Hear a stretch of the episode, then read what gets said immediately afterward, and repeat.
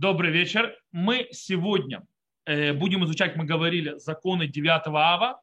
Точнее, мы сначала сделаем законы шаббата перед 9 ава. В этом году у нас особенный. И переход из шаббата в 9 ава, дело в том, что 9 ава наступает Моцей шаббат, тоже есть определенные нюансы, которые стоит знать. И потом мы пойдем углубляться в законы 9 ава. Причем сегодня мы их не закончим. Я понимаю, что не придется продолжать на следующем уроке. То есть, когда я начал готовить, я понял, что их оказывается не так мало, как хотел. Сегодня мы в основном поговорим о вопросе запрета еды и питья в 9 ава и кому как можно, кто освобожден, кто не освобожден, как освобожден и так далее. Успеем мы еще захватим следующие запреты, как э, запрет умываться, то есть мыться и так далее, ну и так далее. Что не успеем, э, с Божьей помощью продолжим на следующем уроке. Не на следующем сегодня уроке, а на следующей неделе с Божьей помощью. Итак, начнем с нашего шаббата, который выпадает перед 9 ава. Он имеет, носит такое название шаббат хазон. Почему он носит такое название? Мы уже об этом говорили на другом уроке, правда? На уроке по книге Ишаяу. Потому что так начинается Гафтара, который читает посвящение Торы. Э, она начинается Хазон Ишаяу Бенамос. Дело в том, что мы эти дни, в эти три недели уже э, читаем три разных э, авторы, которые говорят о разрушении то есть разрушение, а несчастье, которое придет, в принципе, мы с недели траура, мы уже типа, одну автору прочитали, в это, на этот человек другую автору прочитаем, и э, следующая автора это будет Хазон Шаяу бен Амоц, кстати, которая, вы помните, мы учили, это первая глава книги Шаяу, где сначала описываются все проблемы и все гадости, а потом и дается э, утешение.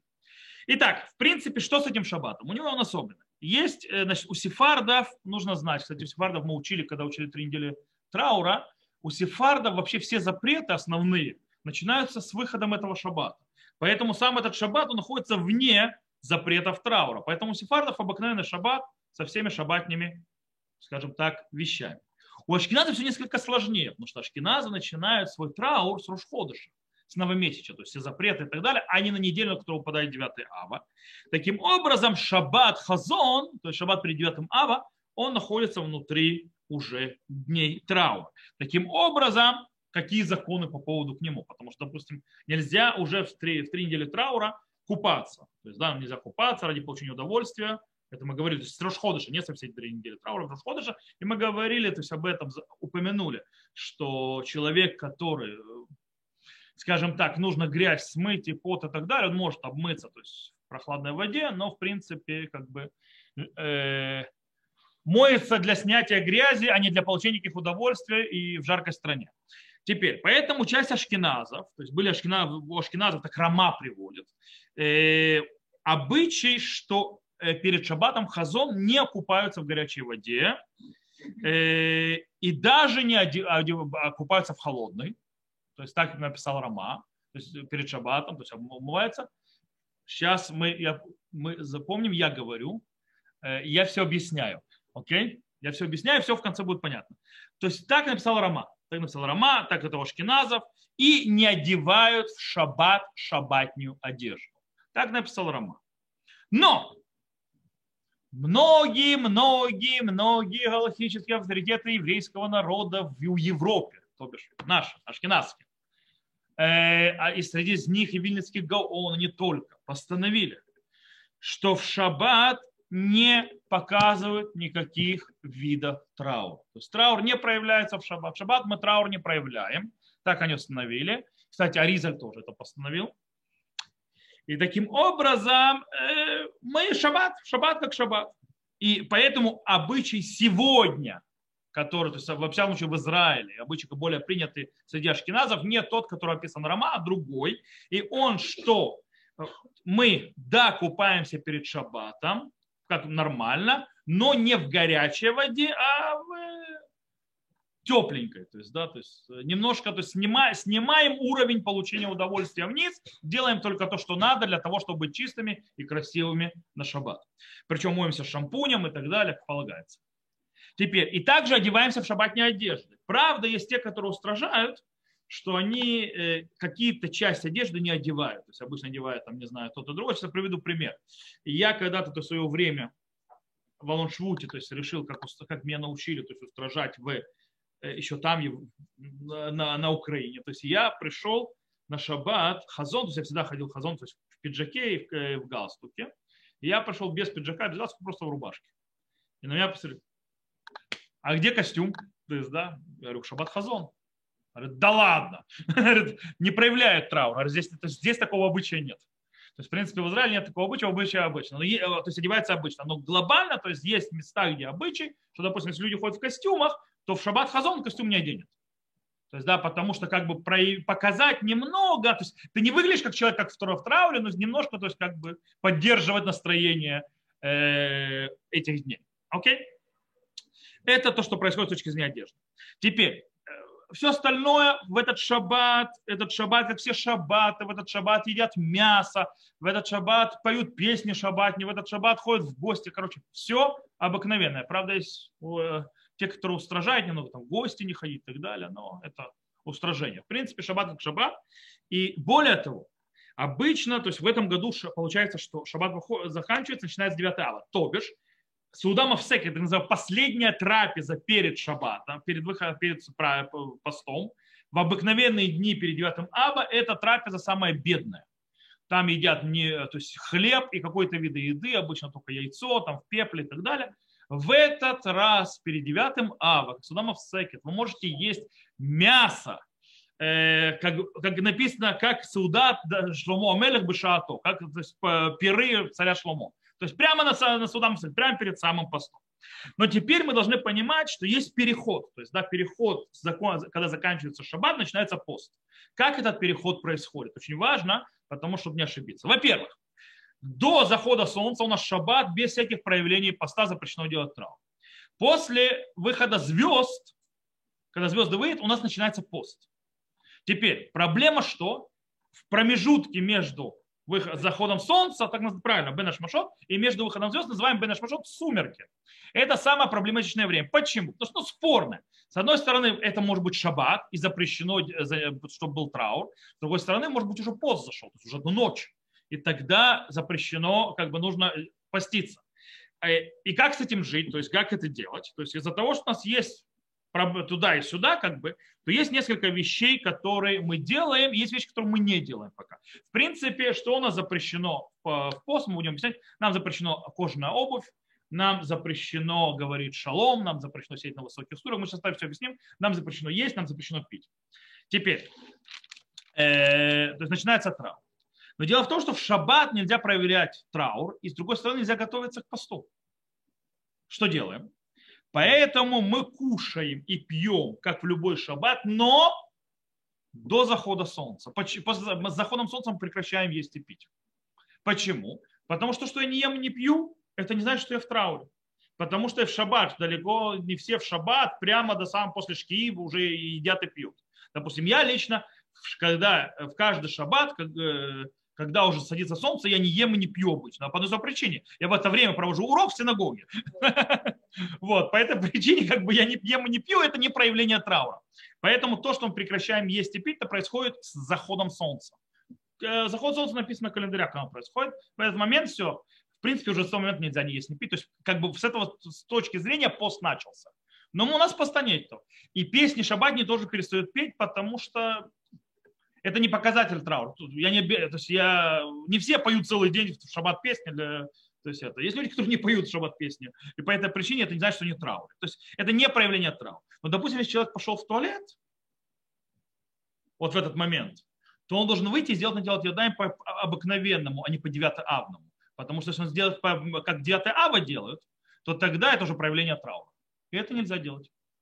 Но мы не снимаем ботинки кожаные, мы сидим на стульях, все нормально, и да, то есть все выглядит одинаково. Теперь, когда выходят звезды и еще несколько минут, потому что есть закон Тусефер Шаббат, добавлять на Шаббат от будней, это, то есть, в принципе, время выхода Шаббата, как написано оно в календарях, это и есть то время. То есть, когда вышли звезды, еще добавили немного на э, выход Шаббата. В этот момент говорят Баруха Мавдиль бен Кодыш Лихоль, благословенного, то есть разделяющим между будничным и шабатним, э, и святым и будничным, снимают кожаную обувь, переодеваются в будничную одежду и перестают сидеть на высоких стульях. То есть начался пост. Причем, когда, переодев, когда переодевается в будничную одежду, переодевается в одежду, которую носили в пятницу. Почему к одежду, которую носили в пятницу? Потому что нельзя одевать чистую одежду. 9 ава. Началось 9 ава, э, и поэтому одевает ту одежду, которую уже носили в пятницу. Все, в принципе, с этого момента начался пост. Как делать Авдалу, мы говорили. Помните, мы сказали Брухам Авдель бен Ходыш Лихоль, вечерняя молитва, свечку обычно благословляют между вечерней молитвой и чтением иха, не сказали, это можно сделать дома, э, потом на свечку самим не делают, и самого вдалу, это мы на прошлом уроке учили, помните? Саму Авдулу делаем уже после выхода поста, ну или больные и так далее, кто освобожден поста, от поста, то есть э, от самого поста, то делают Авдалу на вино, или точнее лучше, на, конечно, на, делать это на сок, а лучше вообще это делать, если во время 9 ава для тех, кто болен, кому нельзя поститься, делать это вообще на чай, там, на сок на какой-то и так далее. Наверное, и, и вот. А, а, самим, то есть нюхать ничего, то есть не, не делают. Окей. Но это мы говорили на прошлом уроке. Теперь, обычно обычай немножко задерживать молитву выхода, выхода шаббата э, по причине того, чтобы народ успел переодеться, ботинки сменить, то есть, в принципе, и прийти в синагогу, поэтому на минут 15-20 задерживаться на молитву, делать ее позже. И там уже читают Иха и так далее. То, это с точки зрения Шаббат Хазон, и теперь мы непосредственно переходим к самому девятому аву. Во-первых, немножко пару слов на 9 ава и его разница. Дело в том, что 9 ава оно стоит как бы между Йом-Кипуром и между легкими постами. Во-первых, есть три э, вещи, которые отделяют, различают между 9 ава и легкими постами. Первое. 9 ава идет, то есть просто Тишабав идет точно как Йом-Кипур, от э, захода солнца и до выхода звезд на следующий, на следующий день. То есть приблизительно 25 часов. Как Йом-Кипур. То есть Йом-Кипур за чуть длиннее. Почему? Потому что у Йом-Кипура есть Тософот. У Йом-Кипура, как у Шаббата, есть добавка на Йом-Кипур, то, что нету у 9 ава. 9 ава чуть-чуть короче с точки зрения часов. Теперь, э, кстати, а когда на новые легкие посты, то есть все остальные посты, кроме Йом Кипур и начинается, начинается с, с э, зари и до выхода звезд. Не до захода солнца, некоторые ошибаются, до выхода звезд. Это одно отличие. Второе отличие, 9 ава есть пять запретов, о которых мы поговорим. Пять запретов какие? Это запреты есть и пить, это один запрет, кстати. Э, умощать тело, то есть э, купаться, то есть мыться, рахица, то есть любое то есть соприкосновение с водой, как мы будем говорить, кожаная обувь и э, интимные отношения между мужем и женой. Все это запрещено. В легкие отношения, в легких постах запрет только есть и пить, других запретов нет. Понятно, что считается, то есть э, интимные отношения в это время лучше не делать муж с женой, но в принципе с остальных запретов не существует. Третье отличие в 9 ава освобождены от поста только больные. Только больные, в отличие от легких постов, где освобождены от поста больные, беременные, кормящие и роженицы.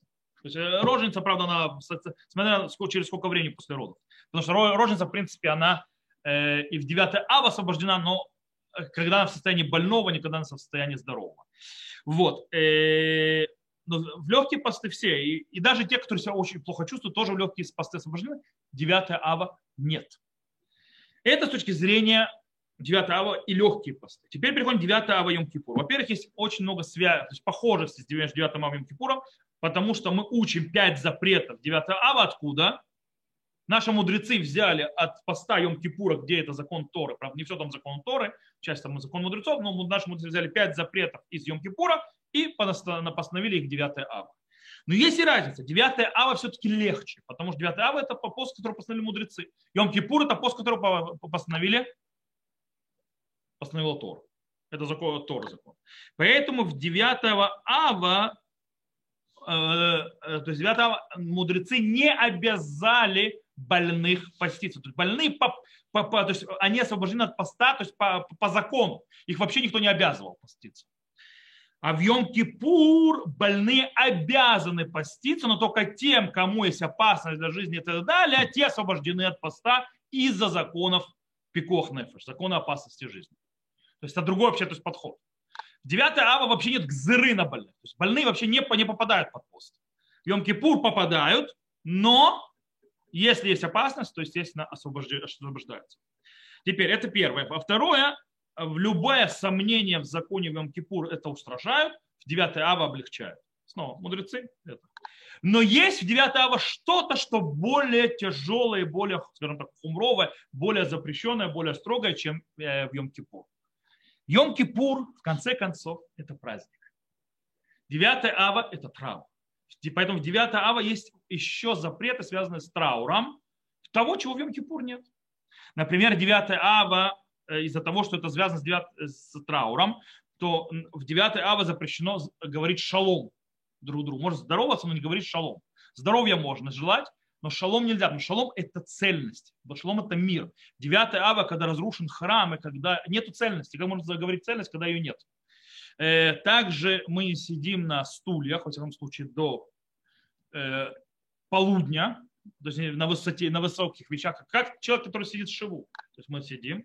Э, плюс запрещено изучение Тора, которое радует, во всяком случае. То есть часть Тора, то есть, которая нет, Тора, которая связана с, мы еще будем об этом говорить, с разрушением, с трауром. Можно учить то, что радует нельзя. В Йом же Кипур, ха, пять запретов, но можно радоваться, можно песни петь, можно одевать одежды хорошие, можно, можно и нужно сидеть на хороших стульях, пей и так далее. Да, говорят мира, да, желают мира, да, говорят шалом и так далее, и так далее, естественно, занимаются Торой. То есть это то есть разница между Йом-Кипуром и 9 ава. Все такое введение мы сделали. Сейчас пойдем по пунктам. Как я сказал, у нас запрет есть, пить, умываться, то есть водные процедуры то или другие, умощаться, одевать обувь, э, ташмиша мета, то есть интимные отношения и, естественно, и запреты, которые связаны с шалом, с учением Тора и так далее. И мы пойдем по, по, по одно за другим. Понятно, что запрет есть 25 часов с заходом поста и до его выхода с выходом звезд. Теперь мы сейчас будем говорить не то есть тут больше нечего говорить. То есть запрещено есть и пить. Все. То есть ни еда, ни вода не нужно посмотреть. Теперь мы будем говорить о тех, кому разрешено. То есть то, что называется, будем говорить те, кто не постится или постится и так далее. Мы начнем говорить о больных. Еще раз повторю, когда мудрецы постановили пост, посты, они не постановили посты для больных. Больные, они изначально не под запретом. То есть а, это огромная разница точки зрения Галахи, когда ты под запретом, и я тебе разрешаю, по тем, или когда ты вообще не там.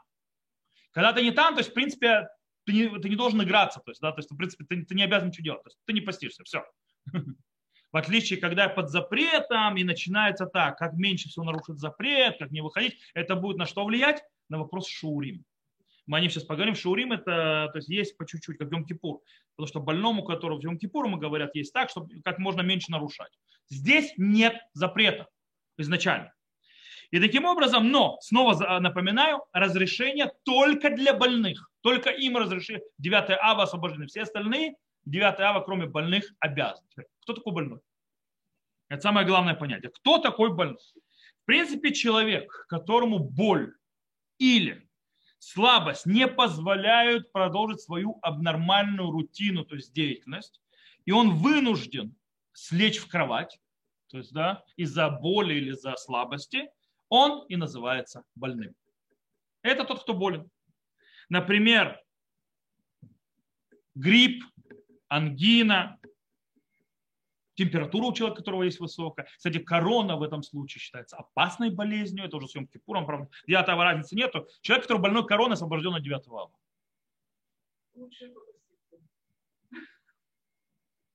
А, нет, я говорю, то есть, в принципе, человек, который больной, болен короной, он освобожден от девятого ава.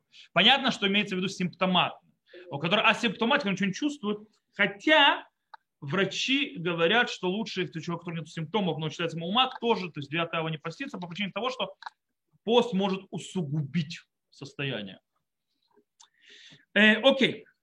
Но есть, тут очень интересный момент. Есть некоторые люди, то есть, вы знаете, то есть любой человек, который постится, он страдает очень часто э, головной болью или слабостью.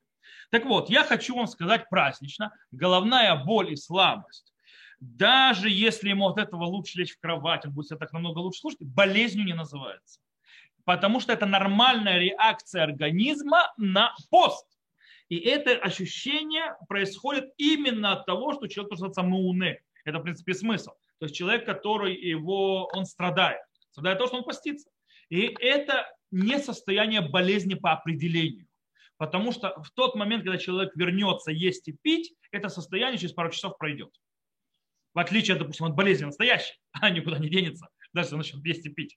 Вот. Э, по этой причине человек, который чувствует то, что называется побочки поста, то есть головная боль и так далее, или слабость, даже если ему легче лечь в кровать, кстати, пусть лучше ляжет в кровать, но продолжает поститься, чем будет бегать. А? Да. Мы сейчас дойдем. Теперь, э, мы сейчас просто определяем, кто такой больной, а кто такой не больной. То есть, да? э, теперь, то есть, кстати, человек, которому из-за поста может стать больным, человек, который разовьется мигрень, это уже человек, это человек, который переходит из нормального ощущения, что во время поста он чувствует себя нехорошо, потому что из-за поста в состояние уже больного, то, естественно, он перестает поститься, потому что он перешел от одного статуса в другой. Но нужно с собой быть, скажем так, правдивым и видеть, ты болеешь, или это нормальное твое состояние, когда ты не пьешь не ешь. Да, как бы нужно это определять. Теперь, понятно, что человек, который знает, что пост приведет его к болезни, то есть он может заболеть, если он будет поститься, или усугубиться его болезнь. Из-за этого, естественно, он тоже освобожден от поста. Он не больной сейчас, но может произойти проблема. Например, человек, которого есть язва. Если он не будет есть, это может... Э, то есть сейчас он себя чувствует нормально, но если он не будет есть, то он в конце концов сложится в, э, в три погибели. Человек, который страдает, страдает тяжелейшими мигренями. И мигренями, то есть серьезными. И если он каждый раз, когда он начинает поститься, всегда заканчивает то есть мигренью тяжелой, он считается больным. То есть до того момента, когда начинается у него головная боль, он, начинает, он, он, он уже считается больной. Э, то есть, в принципе, если, то есть, если есть у него очень большой шанс, что вот эта вот проблема придет, то он может не поститься. Теперь, больной сахарным диабетом. Больной сахарный диабет, который обязан брать инсулин, 100% освобожден от поста, тут не о чем говорить. Причем интересно, что в Йом-Кипур больной с сахарным диабетом иногда будет обязан поститься, в зависимости от того, какой сахарный диабет, в зависимости от того, как... Тут, кстати, в Йом-Кипур, потому что больные не освобождены, освобождены, когда есть опасность жизни. Здесь больной освобожден, поэтому человек с сахарным диабетом, в принципе, по базису освобожден. Вот, допустим, у меня сахарный диабет есть. Я говорю с моим врачом сейчас. Врач сказал, говорит, ты же освобожден от поста. Говорит, у тебя сахарный диабет. Я говорю, да, но если я таблетки не буду брать, то я могу поститься, у меня не будет понижения сахара. И тогда я, в принципе, могу пост выдержать он сказал, смотри, мне не нравится, что ты то есть, таблетку не будешь брать, то есть это, что, то есть будешь обрывать цикл как бы, то есть один день. Э, говорит, ну, в принципе, смотри, говорит, короче, говорит, он сказал, говорит, можно в Йомке в Тишабав, мне спрашивают, 9 ты можешь проверять кровь? Да, проверяй кровь. Видишь, что сахар пошел вниз, начинай есть. Вот. Э, с инсулином такие игры могут закончиться смертельно. То есть не смертельно, но могут закончиться а плохо, если человек тоже колет инсулин. У меня было Гипоглипидемия – это опасно, если у вас происходит гипоглипидемия, то есть никаких, никаких постов 9 ава. Э, это опасно. Вот. Э, я просто знаю, что я, то есть у меня уже я в 9 ава, в 10 Йом Кипур я убираю таблетки, пощусь и все. У меня уже было, когда в Йом Кипур мне врач запретил поститься, потому что у меня было так, у меня был день гипогликемия, где-то у меня, у меня падал сахар резко вниз. Причем с таблетками и все. То есть у меня было вот так, он шугался, и он мне запретил поститься в Йом-Кипур. Ну, потом, то есть, устаканилось все. И вот я уже несколько Йом-Кипуров, Баруха Шем. А? Почусь, просто я таблетки не беру, иначе если я возьму таблетки, у меня сахар упадет вниз сразу. Вот. Э, я не беру таблетки, и все нормально. Окей. В принципе, тут очень интересная вещь. Человек, у которого есть камни в почках, ему нужно много пить, ему нужно много пить, естественно, не о чем говорить, он освобожден от поста. А вот, допустим, человек, который страдает от давления, он считается больным. Он считается больным, он обязан поститься. И, кроме, если врач ему сказал, что ему запрещено. Если у него, причем врач не просто, а врач, который богобоязненный. То есть, да, то есть, если врач сказал по-другому, мы с врачами не спорим в этом деле. Но, в принципе, человек, у которого есть повышенное давление, то есть у него, как называется, гипертония, гипертония, да, у него гипертония, то он обязан, он не считается больным в этом смысле. То есть, почему? Потому что когда мы говорим больной, это когда человек сейчас чувствует себя больным. Не то, что у него есть болезнь хроническая, но это. И если эта болезнь из-за поста может проявить себя плохо. Повышенное давление, которое у человека появляется, поститься, не поститься, обычно это не влияет на давление. На давление влияют другие вещи. Э, таблетки можно пить, естественно. Тот, кто должен обязан пить по таблетке, он может пить таблетки. Желательно их проглатывать без воды, если он постится. А, ну у вас диабет, вам как бы. Но я для всех скажу. То есть, если человек должен брать таблетки, и ему, то есть он может поститься, он считается настолько больным, то он может лучше всего это брать без воды. Если надо выпить таблетку и без воды ее никак не выпить, то значит ее пьет с водой и продолжает поститься. То есть так это работает. Э, в любом случае, в любом, в любом случае сомнений обращаемся к врачу, богобоязненного, спрашиваем его, как он скажет, так и будет. А? Э, я думаю, что, слава Богу, хватает врачей. То, теперь, как я сказал, все хорошо и замечательно. Многие, я слышал, вот начинают разговаривать со мной о поводу Йом-Кипур, они путают Йом-Кипур с 9 ава. А может быть и не путают. Они говорят, вот, то есть, э, могу ли я есть на шаурим, то есть у меня там та проблема и так далее. Во-первых, что такое шаурим? Имеется ли шаурим, когда человек ест э, меньше, называется, поход ми котевит. Ну, в виду, я, я, я буду уже говорить для более понятными то есть, э, размерами для вашего уха, то есть для людей, которые не, не привыкли жить понятиями мудрецов, то есть там как, как как, э, как маслина, как, э, как финик и так далее. То есть мы будем говорить об этом. Речь идет о приблизительно поедании меньше, немного меньше, чем 30 кубических сантиметров, потому что мы говорим об объеме еды, в каждые 7 минут. То есть человек, который съедает чуть меньше 30 кубических сантиметров, э, каждые 7 минут не считается, что, то есть он не считается нарушившим, то есть сломавшим пост. То есть считается вроде бы продолжающим поститься. В Йом-Кипур это так. То есть с точки зрения Тора он не нарушил пост. Он с точки зрения мудрецов нарушил пост.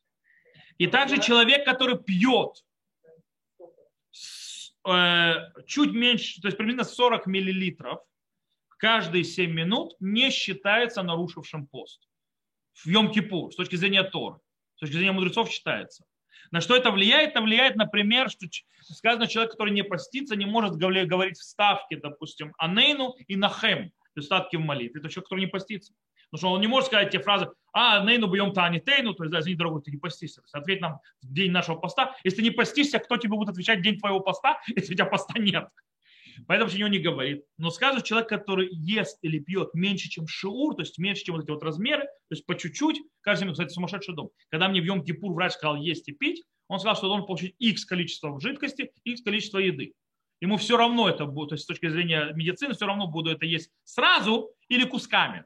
По этой причине я ел на шаурим. Это просто легче застрелиться, чем если шаурим. Уже поститься проще.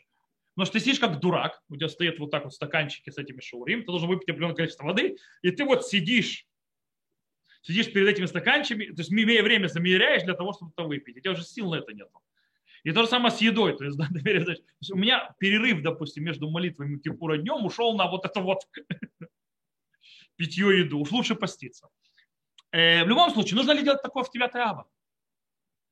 Есть те мудрецы последних поколений, говорят, что больной лучше всего будет делать так, если можно, и таким образом он будет считаться постящимся и может в молитве, то есть говорить все эти дополнения. Кстати, я, допустим, э, простые посты, то есть не 9 ава, э, я, я, в принципе, освобожден от них сахарным диабетом. Но я все равно себе не даю. То есть я их пощусь до обеда, иду молиться Минху, как постящийся, говорю все вставки, и потом только я. Потому что человек, который то есть, постится, он может говорить все вставки. Человек, который едет на шаурим, может говорить все вставки, то есть как будто он постится. И Бюро Лаха написал, кстати, Бюро Лаха приводит очень интересную вещь. Он говорит про холеру. Он говорит про холеру, была эпидемия холеры, кто не знает. Была... Это Хафецхайм. Бюро Лаха это Хафецхайм. Э, он пишет, что в месте, в котором есть холера, не очень сильная, потому что холера, если сильная, это пикох нефши, то есть опасность жизни. И врачи говорят, что нужно не есть, чтобы не заразиться. Кстати, это очень важная вещь. Вы знаете, что для того, чтобы не заразиться, нужно держать, то есть это не ослаблять тело. Вот. И, и он говорит, чтобы есть чуть меньше, чуть меньше, чем шур. То есть вот такими вот кусками, перебежками есть. И так написал Мишна Бурана по поводу, допустим, роженицы, которая, то есть, э, что если она должна есть, то хотя бы, чтобы она ела вот так. Э, в Хатам Суфер написал, что, что тоже нужно, если человеку нужна больному питье, но не нужна еда, то он будет пить, ему нельзя будет есть. Или наоборот, то есть ему нужно будет есть, то есть э, он будет тогда есть, но не будет пить. А мораль Дискин вообще говорит очень интересную вещь. Он вообще говорит, по-настоящему закона нет, не нужно все эти шоуры. Но стоит это делать не из-за закона поста, это не из-за поста, а и для того, чтобы приобщиться к тем, кто в трауре. Чтобы быть частью. То есть, да, чтобы не как бы они в трауре, они постятся, а мы тут кушаем. То есть, да, по этой причине, то, чтобы приобщиться, говорит Мораль Дискин, лучше всего, то есть вот, вот так вот есть. Но на практику галахическую. Принято большинством галактическими авторитетами, так приняты э, э, обычаи. Человек, который больной, который освобожден от поста, он освобожден от поста полностью. То есть имеется в виду, ему не нужно заморачиваться, он может есть по-человечески и пить по-человечески. Ему нужно все это делать. Единственное, так написал Руха Шуркан, и, и, и он объясняет, что бюро Лаха Хафецхайм, то есть, то есть подход бюро Лаха Хафецхайм, он не говорил о больных, а он говорил о людях, он же говорил про холеру, чтобы не заразиться, правильно? Это здоровые люди. Поэтому он говорил, поход Мишур есть. Это здоровые люди, но для того, чтобы поддерживать. По этой причине речь не идет о больном. Больной вообще освобожден. На него вообще кзыры не было, никто на него не постанавливал, то есть он вообще выведен из этой системы. И, и так Мишна Нишмат Авраам написал, это Раф Штайнберг, Раф, Раф профессор Штайнберг, он уже очень пожилой, написал очень много хороших книг, также энциклопедия Рефу и Дилхатит, это галактическая, это написал Дашмат Авраам, это типа такого вопрос-ответа по немедицинским телам. То есть кто хочет заниматься медициной Галахой, Нишмат Авраам это тоже одна из важных книг э, Рава, Рава, Рава профессора Штайнберга. Вот. И Цицелез то есть тоже Цицелез Раби Зеуда Вальдерберг, который был дока в медицине Галахе, это то, что они сказали. И единственное, что принято, чтобы больной даже человек, если он может, конечно, не ел и не пил до утра.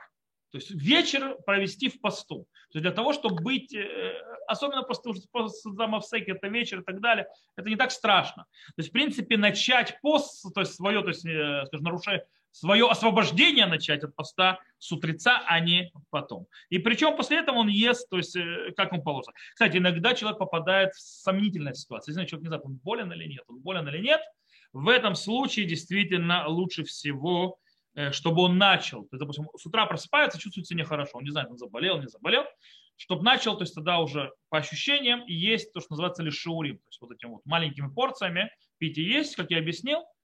И если он почувствует, что он реально заболел, то все, то есть начинает есть и пить по-человечески. Кстати, тут а, нужно сказать, когда человек, который освобожден от поста, ест и пьет, это ест и пьет для того, чтобы жить, а не устраивать себе пинуки, там шоколадку поесть, там, не знаю, там, э, паргиот съесть, не знаю, стейк антрикот там заточить. То есть, во-первых, мясо лучше не есть в этот день, как вы понимаете, если еще, конечно, нужно мясо есть, он будет есть мясо, но, в принципе, мясо вообще запрещено до 10 ава, кто не помнит, то есть, да, и, ну, даже если мясо запрещено, то стейк Соломон тоже не стоит.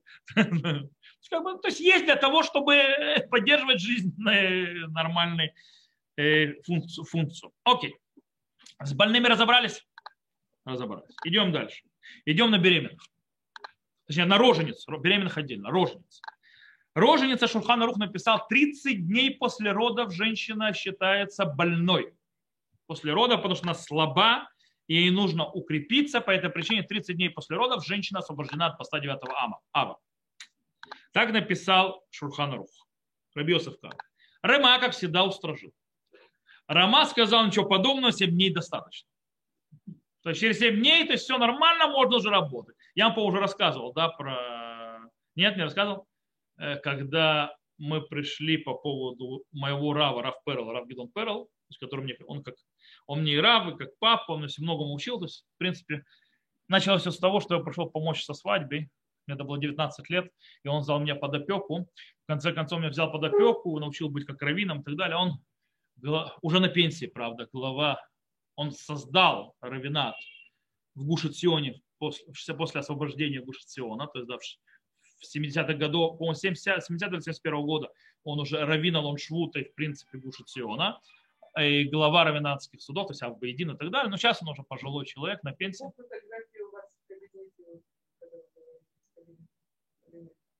Нет, фотография. Это Рав Лихтенштейн, Рав А, да, когда я с ним разговаривал на Фейсбуке, да, да, да, это с ним. Да. Вот, так я, мы пришли к нему спрашивать после того, как Виталь родила. Э, родила. А нет, что если она родила, мы спрашивали, она как раз, а Виталь родила Ильханана в Юдалит Ав. И мы пришли выяснять у Рава Перла, что будет, если вдруг его так заранее. И жена Рава Перла сказала, что он начал говорить о семье и так далее. Жена Рава Перла сказала, не слушайте его. Говорит, я родила вот перед 9 ава. Как раз неделя прошла и так далее. Он мне сказал поститься. Я посреди 9 ава понял, что я не могу. Я говорю, знаешь что за своим постом и так далее. Так вот. Она сказала, то есть это... Так вот, э, Мишна Бура написал, что облегчить, если 9 ава передвинут. Иногда 9 ава подает на шаббат, и тогда его передвигают пост на Йом. Тогда это 10 ава, и тогда облегчать, то есть как Шурхан Арух 30 дней. А Руха Шурхан написал Халила юлуледет лацум. То есть в наше время женщины слабые, и нечего им поститься, то есть раньше, чем 30 дней прошло. Так Ароха Шурхан закрыл, и в принципе это многие, многие, многие с ним согласились. Женщина, родившая первые 30 дней, освобождена от поста, и даже просто не этим заморачивается. И, кстати, женщина, которая, у которой было выкидыш. Женщина, которая была выкидыш, и она чувствует себя слабой, после него у нее закон как у роженицы. Со всеми вытекающими. Снова, э, когда женщина это кушает, нужно кушать, скажем так, э, не налягая на всякие э, ненужные вещи. Теперь перейдем к беременным и кормящим я уже упомянул, в отличие от легких постов, беременные и кормящие не освобождены от поста в 9 ава. Они обязаны поститься. Почему? Потому что освобождены только больные. Женщина беременная или э, кормящая не является больной по определению. А? Правильно, но она еще роженица. Рожа, женщина, которая родила, это другое состояние. То есть то, что она кормящая, это, конечно, замечательно. Я говорю, кормящая, женщина кормит до двух лет. То есть, как бы, если она уже год прошел после родов, она еще кормит. То есть, она не делает ее больной и роженицей. И э, в любом случае, женщины, которые чувствуют э, особую слабость, то есть ненормальную, то есть, да, то они выходят из параметра кормящей беременной в, статус больной больная освобождена от поста. Например, беременная, которая ее очень сильно страдает от рвоты, обычно первые месяцы, а? или у нее дикие головные боли, э, головокружение, э, естественно, будет освобождена от, от поста. Э, или у нее слишком большая слабость, например, у нее не хватает э, железа и так далее. То есть сколько это гемоглобин ниже 10 грамм, слишком низкий освобождена от посадок, не о чем говорить, это считается больным. Э, или, допустим, если есть опасность, врач говорит, что если она будет поститься, будет выкидыш, понятно, что она освобождена от посадок, не о чем говорить. Что еще? В принципе, в любом случае, если женщина то есть, чувствует, она не знает, и у нее сомнения, она да, у нее проблема, она да, то есть чувствует себя плохо или так далее, пусть начнет поститься, чувствует, что пошло что-то это плохо, пусть прекращает поститься и переходит на систему то есть что она больна. Кстати, если в очень жаркие дни, когда очень жарко, э, правда, когда ты сидишь под мозганом, э, ты не чувствуешь, но глобально, то есть это, наверное, законы тех, кого мозган не работает, или не знаю, кто-то, или, допустим, те, которые в Ираке, в Иране, в, Ливане, там, знаете, сейчас у них там нет света в Иране и так далее, у них жара, там что-то страшное происходит. Или люди, которые живут, как мой сын был сейчас в, Будапеште, да. Он был в Будапеште, и там было 38 градусов, и кондиционеров нет. Нигде, кроме как гостиницы. Это просто был ужас. Вот. Э, таким образом, в эти дни есть те, которые говорят, пуским, что женщина беременная, которая страдает из-за поста в жару, так говорят Рафшлом Занорах, она освобождена, то есть из-за, когда жарко очень, она освобождена от поста. Есть более облег, э, то есть облегчающие, говорят, ничего подобного, то есть ничего подобного. Даже если не страдает, дикая жара, беременная, все, мы освобождаем от поста. Но на Галаху более принято, что по ощущениям. Okay? Чувствую, что нормально, постись. Чувствую, что тебе плохо, не, то есть непропорционально, то есть нормальности, что-то ненормально, не постись. Окей, с беременной разобрались, перешли на кормящие. В принципе, кормящая снова обязана поститься. Э, несмотря на то, что по идее кормящий пост будет по определению тяжелее. Потому что она, кроме потери из-за поста своих личных, то есть жидкости, которые есть у любого человека, а когда она кормит, она теряет еще больше жидкости. То есть, в принципе, обезвоживание организма происходит еще быстрее. И, но в принципе она все равно не считается больной, поэтому нет а, автоматического освобождения. И ребенок, в принципе, не особо страдает, если есть молоко, или особенно когда есть смеси и так далее, он кушает и так далее, все хорошо. И, в принципе, можно... Если, кстати, снова, если у кормящей матери не уменьшается количество молока из поста, то он тоже, по идее, страдает. Теперь, если у матери, да, уменьшается количество молока из-за поста, что делать? то в принципе она может добавить и давать ему, то есть продолжать поститься, и вместо, и вместо того, чтобы кормить его, то есть то, что называется постоянно, то есть когда он просит давать ему грудь, можно делать с перерывами. Раз грудь, а раз вместо груди, это тоже называется смеси, которые заменители молока, ну, там, не знаю, матерна, кто семилак и так далее сегодня. Ваше время там были другие смеси. Вот. Э, это лучше всего делать, потому что тогда жидкость, тогда молоко то есть, успевает набраться, несмотря на то, что жидкость спустилась. И, например, то есть я приведу пример, если ребенок есть каждые 3 часа, что делается? Допустим, в 10 утра покормили, грудью в часть дня смесью. Потом после этого в 4 часа дня грудью, то есть, да, э, в 7 часов вечера смесью. Да, там, а там уже и пост вышел. То есть, да, как бы э, таким образом работать. Теперь, э, Таким образом, женщина не будет, не будет страдать особо сильно, и молоко не будет уменьшаться. Теперь, если ребенок ест только молоко матери, только молоко матери и больше ничего, и в этом случае, э, если у матери то есть уменьшается молоко из-за поста, и она, скажем так, не может его кормить ничем другим, то есть никакими заменителями, она не постится. То есть она прекращается поститься, она должна то есть, есть и пить так, чтобы нормально кормить. Также, если есть опасение, что из-за поста женщина потеряет свое молоко, а такие бывают вещи, то в этом случае женщина, которая потеряет свое молоко из-за опасения, она тоже не постится. И, э, правда, Турата Юледа написал, что в этом случае пусть женщина э, пьет то, что называется лишаурим и ест. То есть вот этими маленькими порциями по, по, по чуть-чуть э, с, с, интервалами в 7 минут. Э, почему, кстати, 7 минут это я вам говорю, потому что есть спор. Есть 4 минуты, есть 9 минут, то есть 7 минут это среднее, это нормально. То есть есть спор по этому поводу, какие-то интервалы должны быть. Почему? Потому что она не больна, она ест и пьет для чего? Для ребенка. По этой причине, то есть у нее нет статус больного, и она переходит в статус человека, который не освобожден от поста, но которому нужно ради чего-то то есть, пить. Поэтому он э, говорит так.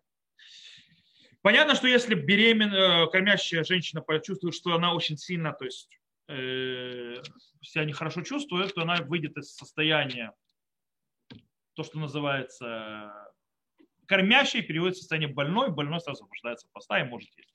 Окей, О, у нас еще есть время, и мы можем заняться следующим запретом. Запрет мыться.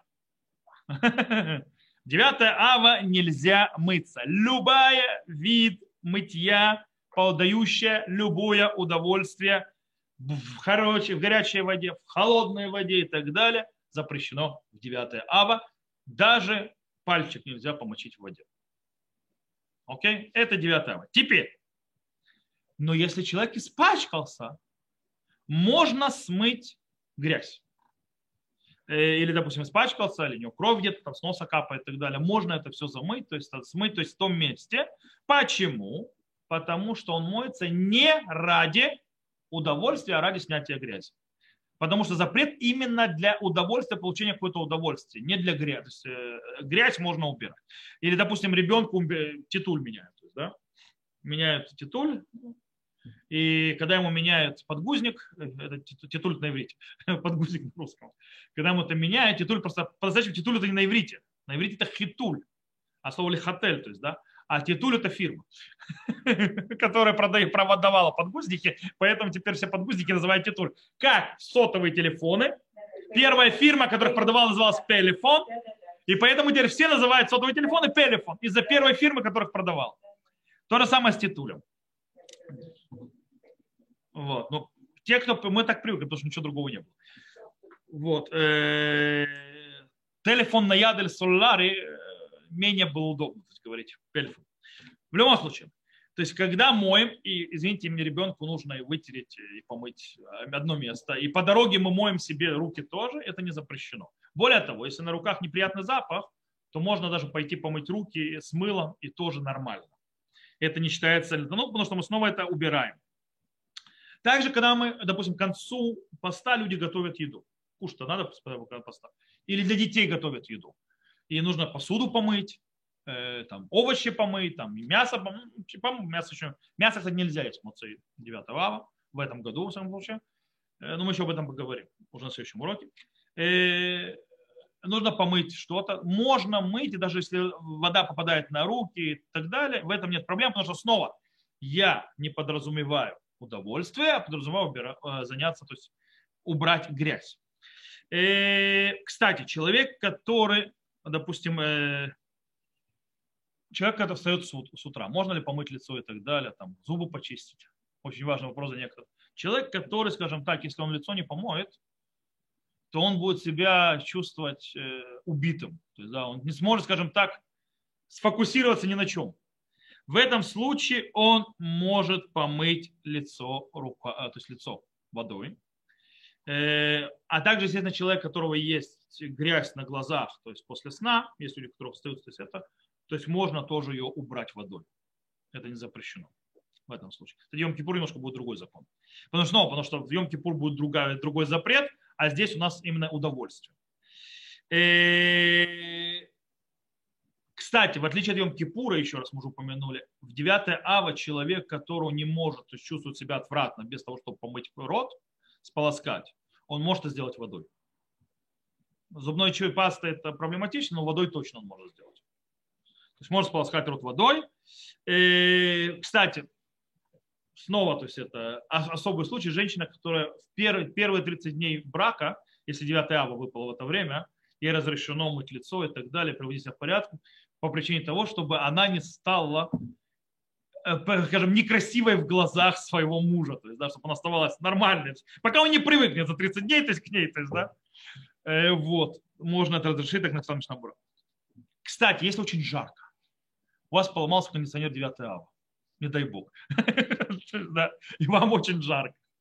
Что можно сделать? Можно намочить э, полотенце, вывернуть его и обтереть его места, то есть где человек спотел или так далее. Но оно должно быть выжато так, чтобы у него не было состояния туфех альминат Что это имеется в виду? Что если вы прикасаетесь к нему рукой, у вас рука не становится мокрая так, что вы можете прикоснуться к чему-то другому, и то другое тоже станет мокрым. Понятно? То есть если вы прикасаетесь то есть, рукой, это, это, то есть это уже нельзя. Но, допустим, так, чтобы оно такое слегка, слегка, слегка влажно, и протереть им там лицо, там руки, ноги и так далее, это можно разрешить. Это с точки зрения, так скажем так, обыкновения. Теперь мы переходим к мытью для ради заповеди.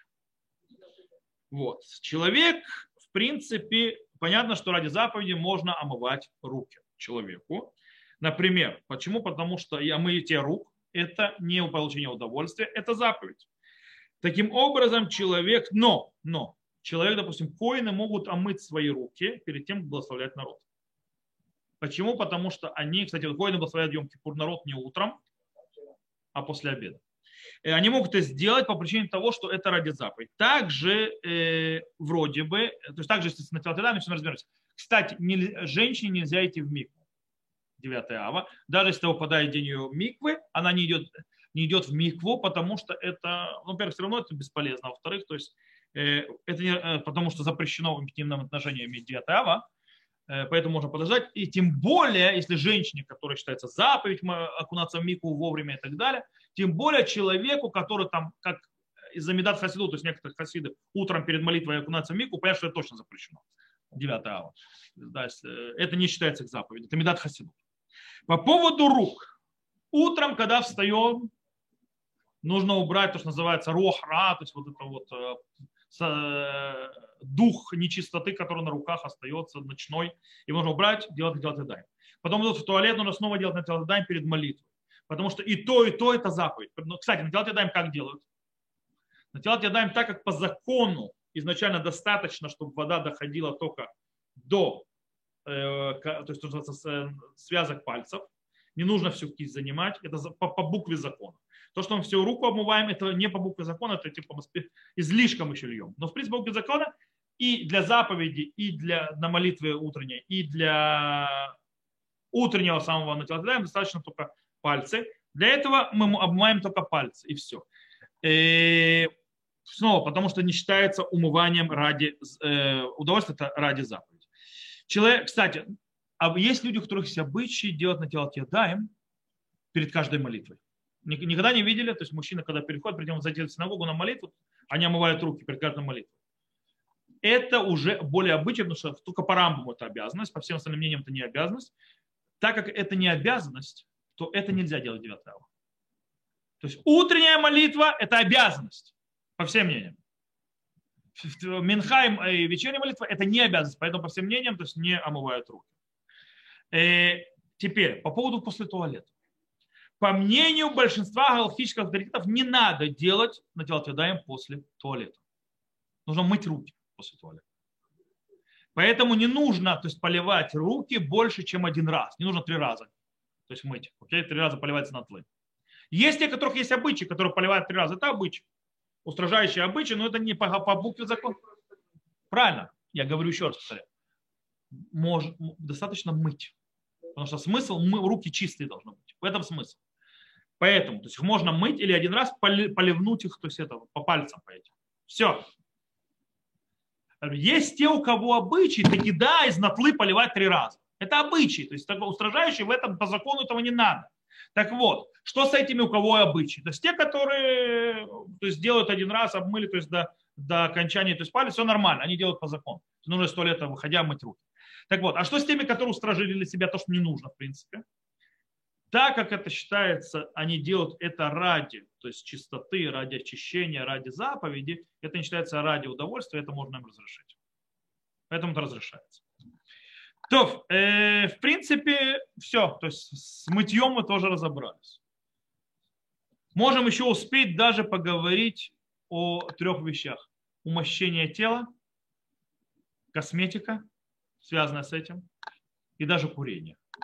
Можно ли курить 9 августа?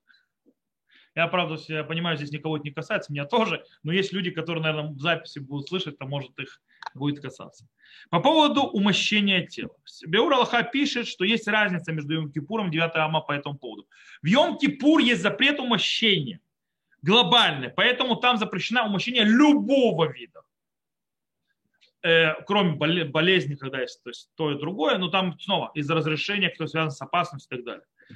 А в 9 Ава весь запрет умощения связан с трауром. Поэтому запрет умощения ради удовольствия, но не ради других вещей. По этой причине, э, например, ради, э, если есть что-то нужно для медицинских целей, то можно разрешить. То есть, если мы придем к примеру, будет запрещено человеку использовать всякие кремы, мази косметические для того, чтобы умягчить кожу, для того, чтобы нанести косметику, для того, чтобы сделать красивее себя и так далее. Это запрещено в 9 но если у человека, допустим, потресканные губы или что-то где-то чешется, он может наложить, помазать вазелин, может помазать мазь и так далее, потому что это не ради удовольствия, а ради лечения. Диета в этом можно делать. Это с точки зрения умощения. То есть, да, особо не о чем говорить. С точки зрения, есть еще один интересный закон, то есть э, многие пуским запрещают нюхать, то есть брызгаться духами и нюхать парфюмерию. Э, почему? Потому что само парфюмерия это ради удовольствия. Это получают удовольствие. С другой стороны, есть другие алхимические авторитеты, говорят, стоп, нюхать парфюмерию, использовать парфюмерию никак не попадает под пять запретов, которые в 9 ава. Это не умощение, не еда, не питье, не ухоженная обувь, ничего. Поэтому нет такого запрета. Э, но большая часть логических авторитетов все-таки устражили. Сказали, мы не пользуемся парфюмерией. 9 ава. Теперь по поводу курения. Раз парфюмерия и так далее. Кнест Агдула пишет, что запрещено курить во все посты. Вообще во все. Почему? Потому что, внимание, курение, то есть, в принципе, успокаивает человека, то есть успокаивает его о мыслях и трауре, о разрушении, так он пишет, как Настагдула, траур и так далее. Кстати, с точки зрения э, никотина, он не успокаивает по-настоящему. Это иллюзия, что человек, никотин или сигарета успокаивает человека, когда он нервничает. У Кагнес Тагдула уже был. Кагнес Тагдула это пару сотен лет назад. Э, табаком это привез Колумб, когда Америку открыл. Табакокурение. Вот. Э, да. Колумб Америку он открыл. Да, и заодно научил весь мир курить табак. Помните? Это был такой хороший мультик «Остров сокровищ». Видели? Там, где был мультики, вставляли там э, такие кадры фильмовые, то есть там, где группа была, которая пела песни там всякие. Так вот, там было там, э, что вы слишком много курите, когда доктор Ливси сказал. И там была такая песенка, что Колумб открыл, Америку открыл, и заодно научил весь мир курить табак. Вот, э, в любом случае, э, как бы еще одна вещь, он говорит Кнестагдала, что табакокурение вызывает ощущение сытости. Поэтому действительно, то есть, когда человек то есть, голодный, он курит, и он как бы чувствует себя более сытым. И он говорит, тоже это проблема в пост. Вообще посты. Он говорит, он говорит очень интересную вещь. Говорит, более того, есть в этом осквернение имени Всевышнего. Почему? Потому что не евреи в их посты не курят. Я не знаю, как насчет христиан, но мусульмане я знаю, что да, в Рамадан не курят, нельзя курить. В Рамадан, то есть в тот момент, когда пост идет, они не едят, не пьют и курить тоже нельзя. По этой причине он говорит Ахилюлашем, то есть да, склонение Всевышнего, что евреи типа свои посты курят, а не евреи нет свои посты. Так он написал другой стороны, мнение большей части логических авторитетов, что нет запрета курения с точки зрения поста. То есть это не еда, это не питье, то есть нет такого запрета. Кстати, э, говорю, то есть я когда-то курил, я бросил курить из личного опыта. Курить диатав – это самоубийство. Потому что э, это высушивает и вызывает головные боли, в конце концов, окончательно. То есть э, я когда, я очень, то есть в принципе почти все посты заканчивал, когда в те, в те же время, годы жизни, когда я курил, то все посты я заканчивал с головной дикой болью. А сегодня я смотрю на это сомнительное удовольствие. Да, когда-то, да, для меня это было удовольствие. С другой стороны, когда я бросил курить, я забыл, что такое головные боли после постов. Потому что организм, то есть не получал всякую гадость, не нужно. Мишна Брура разрешил в 9 ава курить втихаря то есть, чтобы не, не на глазах, не у всех, после полудня. То есть не с вечера нельзя, до полудня, после полудня. Правда, многие решили вообще и до полудня тоже. Рау Вади написал, что даже запрещающие, которые запретили Кнестагдла, не говорили про сигареты. Они говорили про курение табака, когда вокруг этого это целая церемония когда это много-много зянов, это в основном трубки, кальяны и так далее. Об этом говорилось, тогда это было, во-первых, пинук, то есть, да, такое особое наслаждение, и это было, э, скажем так, очень много, когда ты взял сигарету, выкурил, бросил, это совершенно другая вещь. Это получение никотина, успокоения и так далее. В принципе, курить вообще не стоит никогда. Э, это я говорю из опыта тоже. Лучше бросить. Но тот пока еще не бросил, принципе, ему есть на кого положиться курить. Но снова, никто не разрешает курить прилюдно. 9 августа. То, на этом мы сегодня закончим. Есть вопросы, если что? сказать, я не совсем вот. Вот частично кушать. Вот когда и кому это разрешено? Это в Йом-Кипур, как, когда врач то есть, говорит, А, ага, когда врач говорит, что нужно, ага. человек может спокойно функционировать, и его проблема не усугубится, если он будет есть кусочками, большими частями. Есть те, кто предложили делать это в 9 ава, где, то есть есть кусочками этим поход Мишур, по-настоящему это не надо делать настоящему больному. Когда мы это, да, включим, когда человек в состоянии сомнения, он не знает, да, больной, не больной, то есть пусть и лучше так, или когда человек, э, женщина, допустим, э, кормящая или беременная, которая, в принципе, чувствует себя нормально, или там, допустим, ей нужно все равно, допустим, кормящая, или нужна жидкость для того, чтобы молоко не, это, не уменьшилось и так далее, и ей можно получать эту жидкость кусочками. То есть, да, тогда мы будем это делать. Э? Дети не постятся до 13 лет, до 12, соответственно. Потому что, в де- в отличие от Йом-Кипура, в Йом-Кипур, то есть насчет дети, дети, то есть Йом-Кипур, дети начинают поститься за несколько лет до, то есть за год, за два, если в Талмуде, то есть разбор Мишна есть об этом, э, чтобы приучить их постепенно, то есть поститься. Сом лишаот на часы. 9 ава связан с трауром.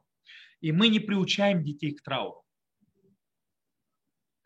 Поэтому э, нет обязанности у детей поститься. То, я здесь вопросы у кого-то из э, здесь. Да, сначала я, я выключу запись. Во-первых, то есть на этом выключу запись. Э, Всего хорошего тем, кто слушал в записи.